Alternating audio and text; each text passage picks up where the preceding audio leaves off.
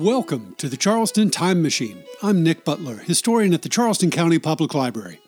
In the spring of 1750, the South Carolina General Assembly purchased the freedom of an enslaved man known as Dr. Caesar, who possessed life saving medical knowledge. In return for his emancipation, Caesar divulged to a committee of white legislators his secret antidote for poisons and snake bites, prepared from a combination of familiar plants found across the colonial landscape.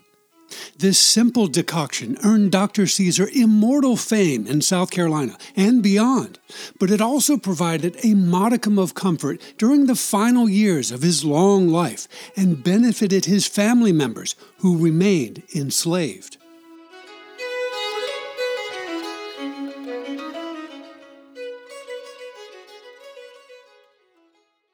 Today's program focuses on a curious episode in the history of colonial era South Carolina that is relatively well known. While other writers have explored the medicinal and legal aspects of Caesar's story, I'd like to focus on the extraordinary narrative of his emancipation and the few surviving clues related to his domestic life. First, however, we'll need a bit of background to understand the context of Caesar's rise to fame. The white minority of South Carolina's early population, like their contemporaries in other slaveholding colonies, was terrified of being secretly poisoned by the enslaved people who prepared their meals and handled their food and drinks. The colony's draconian law governing enslaved people, ratified in 1740, for example, declared poisoning a felony that was punishable by death. Proving that someone had been poisoned was a difficult matter, however, thanks to the limitations of scientific knowledge during that era.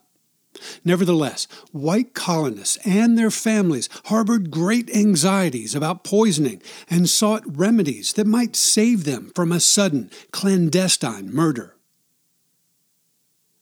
The natural ingredients used by Caesar to create an antidote for poison were not unknown to Europeans of the 18th century. The two main ingredients that Caesar employed, narrowleaf plantain and common horehound, had been used in folk remedies for many centuries by cultures around the world. Neither of these plants is native to South Carolina, however, and were apparently brought here by early European settlers who were familiar with their medicinal properties. Educated physicians of the 18th century might have prescribed more sophisticated, cutting edge theories to combat suspected poisoning, while humbler folk clung to ancient recipes. Caesar's rise to fame in 1750 was an example of a public desire to disseminate a proven treatment for an ailment that was frequently suspected but rarely proven. Caesar first appears in the written records of South Carolina in the autumn of 1749. On November 24th of that year, an unidentified member of the provincial Commons House of Assembly mentioned to his colleagues, quote, that there is a Negro man named Caesar belonging to Mr. John Norman of Beech Hill, who had cured several of the inhabitants of this province who had been poisoned by slaves. End quote. The anonymous speaker also mentioned, quote, that the said Negro man Caesar was willing to make a discovery, that is, a revelation, of the remedy which he makes use of in such cases for a reasonable reward. End quote. After a brief discussion of the topic, the members of the Commons House, quote, resolved that a committee be appointed to consider of the services done by the said Negro called Caesar, and to report the same, as it shall appear to them, with their opinion thereupon, to the House, as also to consider of and report what reward the said Negro man Caesar shall merit for his services. The members of the committee summoned and interviewed at least four well respected white planters in the Low Country. All reported that they or a member of their family had suffered from unidentified ailments thought to be poison, which miraculously disappeared after drinking a decoction of medicinal herbs provided by the enslaved man, Caesar. Mr. William Miles, for example, quote, informed the committee he verily believed his sister had been poisoned and was cured by Caesar, and that some time afterward his brother seemed affected with a very odd disorder, and, suspecting that it was the effects of poison, sent for Caesar, who relieved him instantly and that the said Mr. Miles now suspects his son to be in the same situation and wants Caesar to come to his relief. The committee also interviewed young Henry Middleton, briefly president of Continental Congress in 1774, who had recently suffered from a strange physical ailment. Mr. Middleton seems to believe his disorder proceeded from poison, reported the committee, quote, as he found good effect from the first dose of Caesar's antidote, and after the second dose, the symptoms of his disorder entirely left him. He also informed the committee that his overseer apparently was in a worse situation than himself and has been entirely relieved by the same hand.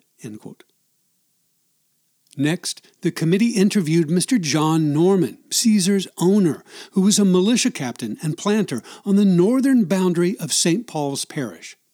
More specifically, Norman's plantation was located in a rural neighborhood on the east side of the Edisto River called Beech Hill, now in modern Dorchester County. To his knowledge, said Mr. Norman, quote, Caesar had done many services in a physical way, and in particular had frequently cured the bite of rattlesnakes, and never knew him to fail in any one attempt.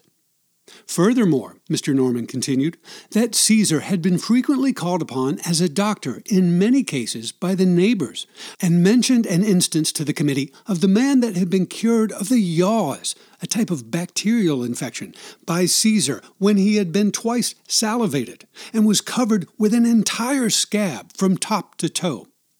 And another point Caesar is very famous in is the cure of pleurisy, that is, inflammation of the chest cavity, many of which he had undertaken to the knowledge of Mr. Norman, which have had very deadly symptoms.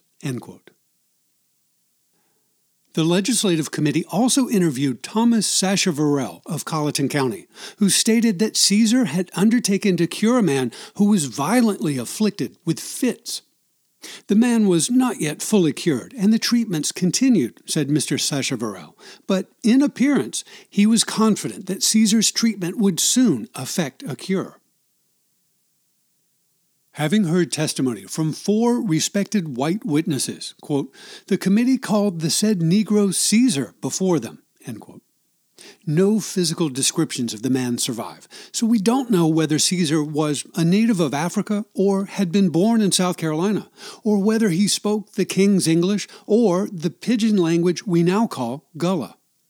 We only know that he was an older man, approximately 67 years of age at this time, nearly as old as the colony of South Carolina. Speaking face to face with Caesar, the affluent white men of the legislative committee, quote, asked him on what conditions he would discover, that is, reveal, his antidotes and such other useful simples as he was acquainted with. The enslaved man Caesar answered this momentous question with a simple yet bold response.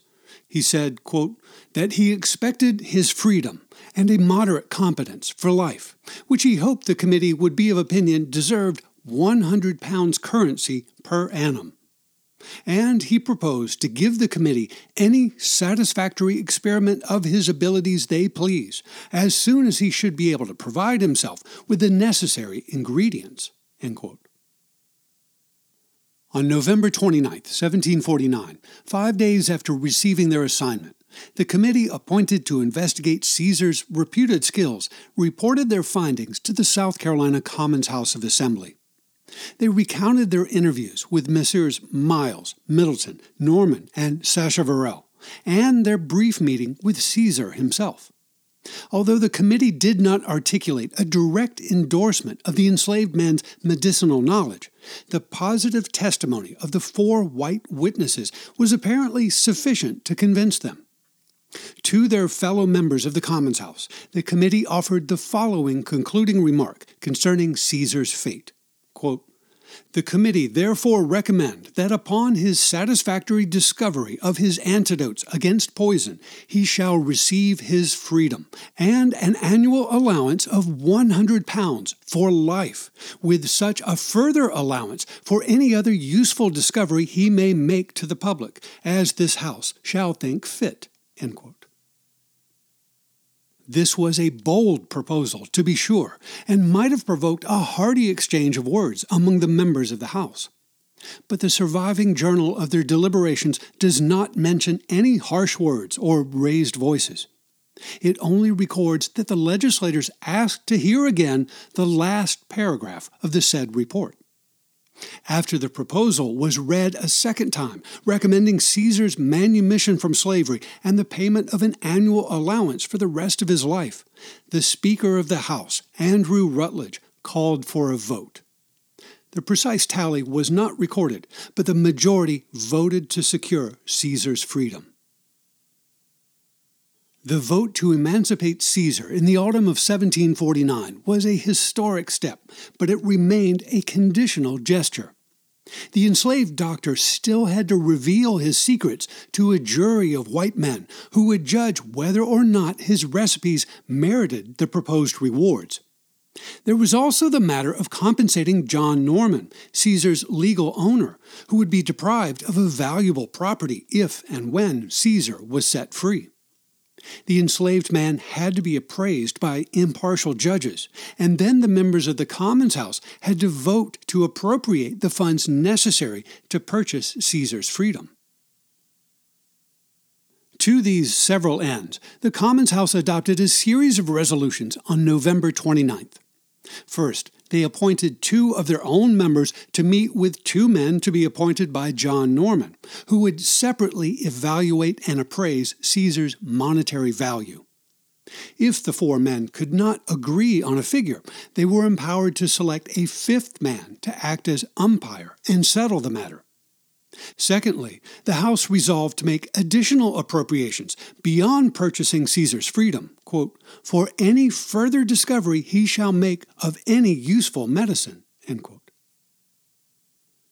Such monetary issues were contingent on the consent of the principal parties, of course, so the Commons House then summoned John Norman and Caesar.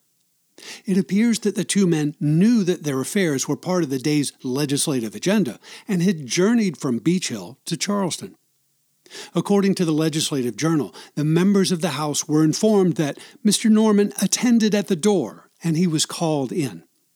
The Speaker, Andrew Rutledge, quote, acquainted him with the said resolution, adopted by members of the House, and then asked him if he was willing to agree to it. Mr. Norman, quote, answered that he was content, and then he withdrew. Having secured the consent of Caesar's owners, the legislators, quote, resolved that this House will make provision for payment to the said John Norman of the appraised value of the said Negro Caesar. Finally, the members of the Commons House voted to acquaint Caesar with the proposed plan and to solicit his cooperation quote, and the house being informed that the said Negro Caesar attended at the door, he was called in, end quote. No record survives of Caesar's appearance at that moment, but we might imagine that he was dressed modestly in his best linen shirt and wool jacket, with his felt hat clutched firmly in his nervous hands. The Speaker of the House spoke directly to the enslaved man and briefly explained the government's plan to purchase his freedom. Caesar's participation was crucial, so Mr. Rutledge directed him, quote, to reveal to the said committee all the secrets which he knows in physic, as well as antidotes against poison as any other, The manuscript journal of the proceedings does not mention any response, but Caesar probably nodded in consent before being dismissed. The journal merely states, quote, and then he withdrew, end quote. One week later, on December 7th, the committee appointed to inquire into the case of the enslaved doctor, Caesar, reported to the Commons House that there had been some small difficulty in reaching a consensus on the man's monetary value. As instructed, however, the four appraisers had chosen a fifth man, Thomas Lamboll, to act as an umpire and settle the matter. Mr. Lamboll submitted a sworn appraisal stating, quote, that upon due consideration of all the advantages of the said Negro slave Caesar, aged nearly 67 years, might be of to the owner by his knowledge and skill as represented to him, he may be worth the sum of 500 pounds current money of South Carolina. To this very generous sum, the members of the Commons House did not object. Instead, they outlined the final condition on which the price of 500 pounds would be paid. After the committee investigating Caesar shall have made their report, quote, if it shall appear to this House that he had made a full discovery to the satisfaction of the said committee that his antidotes against poison are effectual, this House will order the public treasurer to pay the sum of five hundred pounds to the said John Norman immediately. The members of the Commons House adjourned in mid December 1749 for their usual holiday recess and reconvened two months later. On February 28, 1750, while compiling a list of government expenses for the annual tax bill, the House resolved to add the sum of £500 for the purchase of Caesar from John Norman of Beech Hill. That sum remained a conditional payment, however, as the committee appointed to investigate Caesar's cures had not yet made the report to the House. To expedite the matter, the Speaker of the House ordered the members of that committee, quote, to immediately examine the said Caesar with respect to his antidote against poison, and that they do report the matter at large, as it shall appear to them, to the House. End quote. Two weeks later, on March 14th, the House resolved to advance the sum of 50 pounds currency directly to Caesar as an immediate reward for his work, and perhaps to compensate him for demonstrating the preparation of his antidotes. Growing impatient with the foot dragging committee, however, the Speaker of the House ordered them to prepare the report immediately, quote, and make a report thereon to this House without loss of time. End quote. The much anticipated report finally arrived on March 16, 1750, and was read aloud twice to the members of the Commons House. Pursuant to their orders, the legislative committee had, quote, examined into the cures performed by the said Negro Caesar and the efficacy of his antidote for expelling the poison, end quote.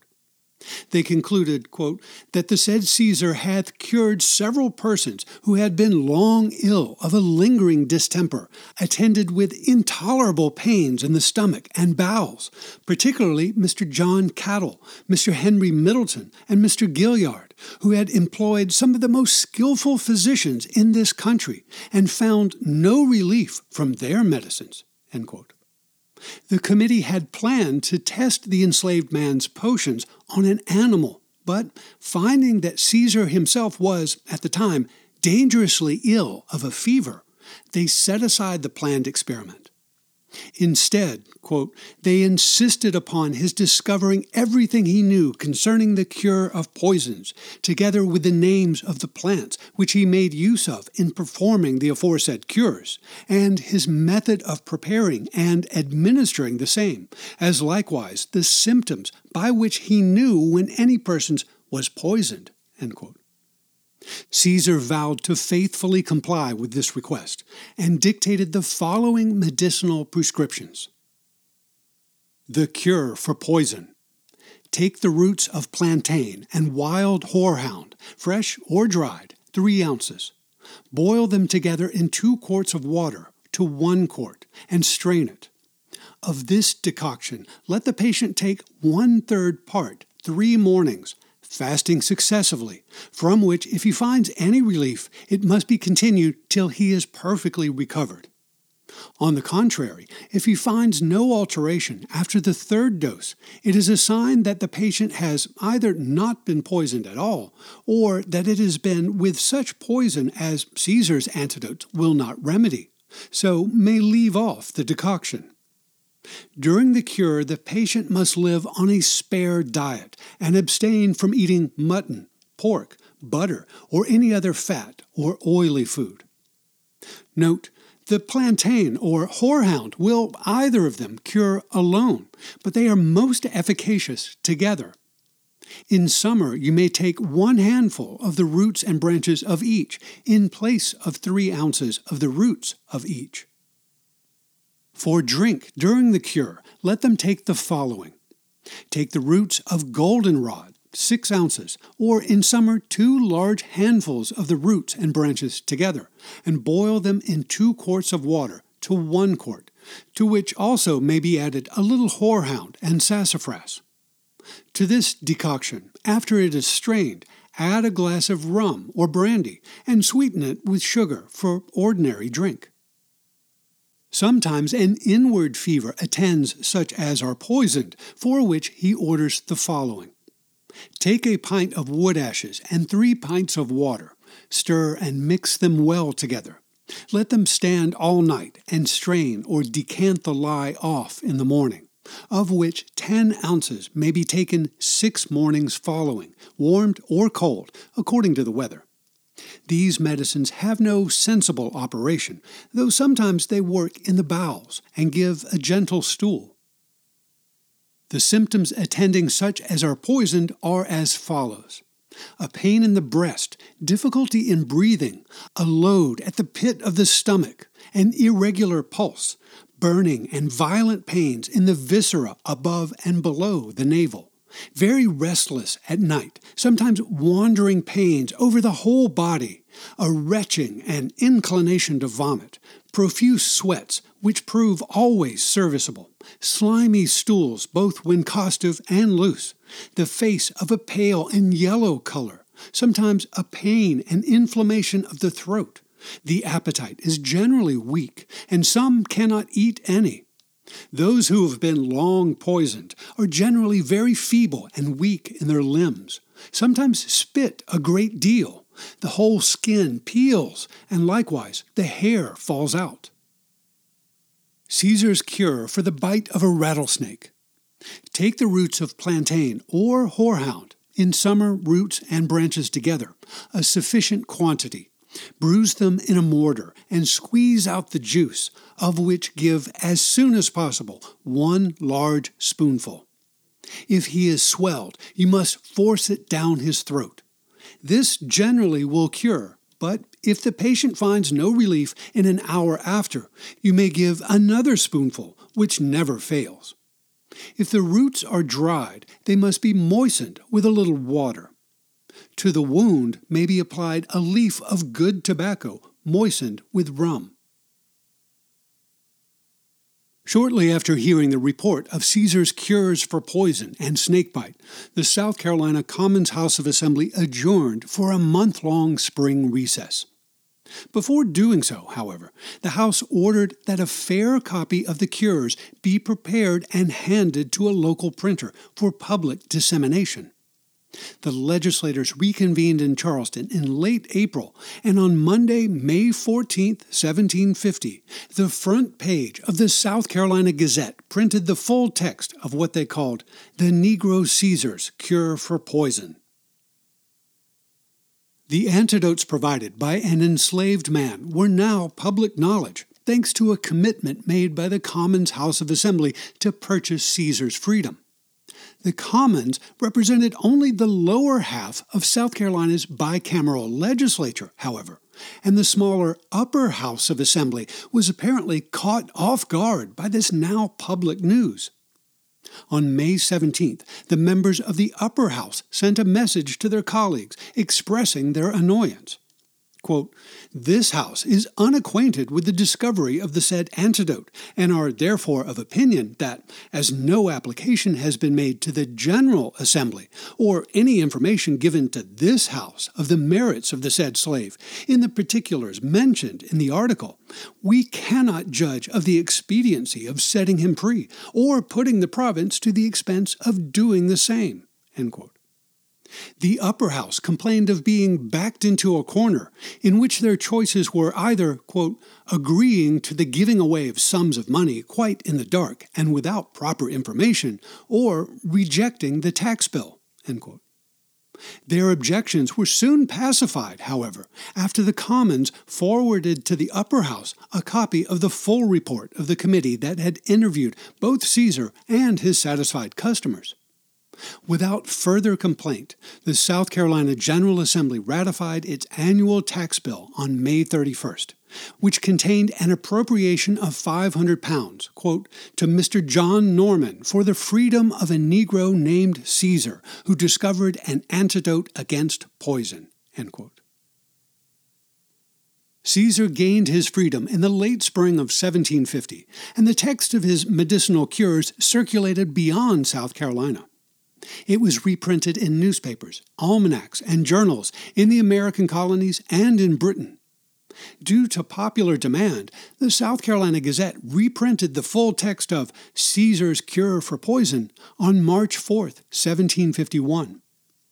Shortly after that publication, South Carolina's provincial government issued a payment of 100 pounds to Caesar, the first installment of his promised lifetime annuity. At the same time, however, the legislature also amended the Draconian Act for governing enslaved people within the colony.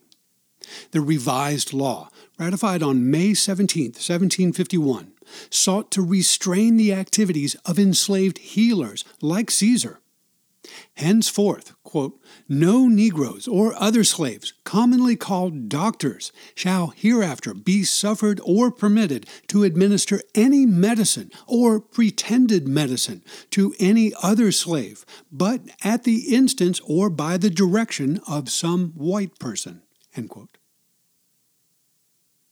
We know little of the life of Caesar after his emancipation from slavery in the spring of 1750.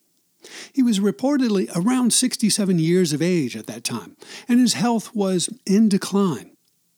His last will and testament, drafted in the early days of 1754 with the aid of some literate friends, provides a few personal details. After gaining his freedom, he remained in the vicinity of, and perhaps on, the plantation of John Norman at Beech Hill. In his will, he identified himself as, quote, Dr. Caesar of South Carolina in St. Paul's Parish, practitioner of physic, end quote. He directed his executors to liquidate all of his material assets and apply the money to the care of his family. His wife, Lily, and minor daughter, Hannah, were still enslaved by John Norman, and the proceeds of his estate might be applied towards the purchase of Hannah's freedom. Caesar also mentioned a daughter named Lucy, as well as two grandchildren, Peggy and Little Caesar, but he did not specify where they lived. To execute his will and administer his modest estate, Caesar appointed white men of Beech Hill he described as, quote, my two friends, James Baker and Andrew Way. The precise date of Caesar's death is unknown, but apparently occurred during the early weeks of 1754. Soon afterward, his two executors and three white neighbors visited his residence to compile an inventory of his possessions. The principal asset on their written schedule, valued at forty pounds, was, quote, one old Negro wench, end quote, an unidentified woman who was not Caesar's wife. Caesar had probably purchased this enslaved woman from one of his white neighbors to prepare his meals and perform other domestic chores. Next in value was a supply of pipe tobacco, and then his woolen coats, jackets, and linen shirts. The rest of his inventory, which totaled just over 62 pounds currency, included small household utensils, provisions, and a few tools that Caesar might have used to build his own house. On March 12, 1754, the South Carolina Gazette carried an advertisement for the auction sale of, quote, all the effects of Dr. Caesar, deceased, consisting of one Negro wench, some provisions, and household goods, end quote, to be held on April 2nd at the house of Executor Andrew Way at Beech Hill. Later in April, the South Carolina legislature paid its final annuity to Caesar's estate, covering the last eight and a half months of his life, and his executors published a notice asking Caesar's recent customers to render their payments without delay. The sale of Caesar's modest estate in the spring of 1754, combined with the payment of his final annuity, probably generated enough cash to provide some comfort to his wife and children. But the proceeds were not sufficient to purchase their freedom. At least three members of his family remained in the household of John Norman, who died less than two years after Caesar. The inventory of Norman's estate, made on January 20th, 1756, included a Negro wench Lily and child, as well as a Negro girl Hannah. Caesar's other daughter, Lucy, was not enslaved at Norman's plantation, nor is there any mention of his grandchildren, Peggy and Little Caesar. The story of Dr. Caesar and his antidote for poison forms a colorful chapter in South Carolina's early history. The details of his celebrated medicinal decoction provide valuable insight into the practice of healthcare in the mid 18th century, while simultaneously illuminating a remarkable episode of cooperation between white authorities and an enslaved man endowed with irrefutable talents. Because the surviving archival records of the state's early history include few details about the lives and labors of the enslaved majority, the brief snapshot of Dr. Caesar's career during the final years of his life represents a priceless window into the world of colonial South Carolina. I believe it's entirely possible that descendants of Dr. Caesar walk among us today in the Low Country, although it might be impossible to reconstruct the branches of his family tree. Nevertheless, Caesar's story forms a compelling part of this state's shared heritage. His legacy endures among the descendants of all enslaved people who persevered in the face of obstacles to contribute to the health and wellness of our community.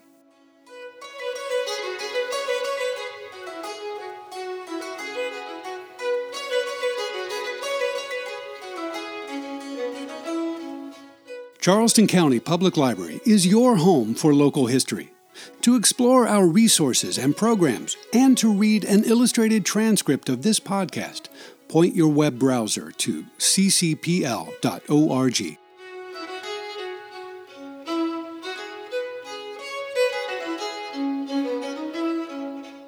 Thanks for listening to the Charleston Time Machine. This is Nick Butler, and I'll see you in the future.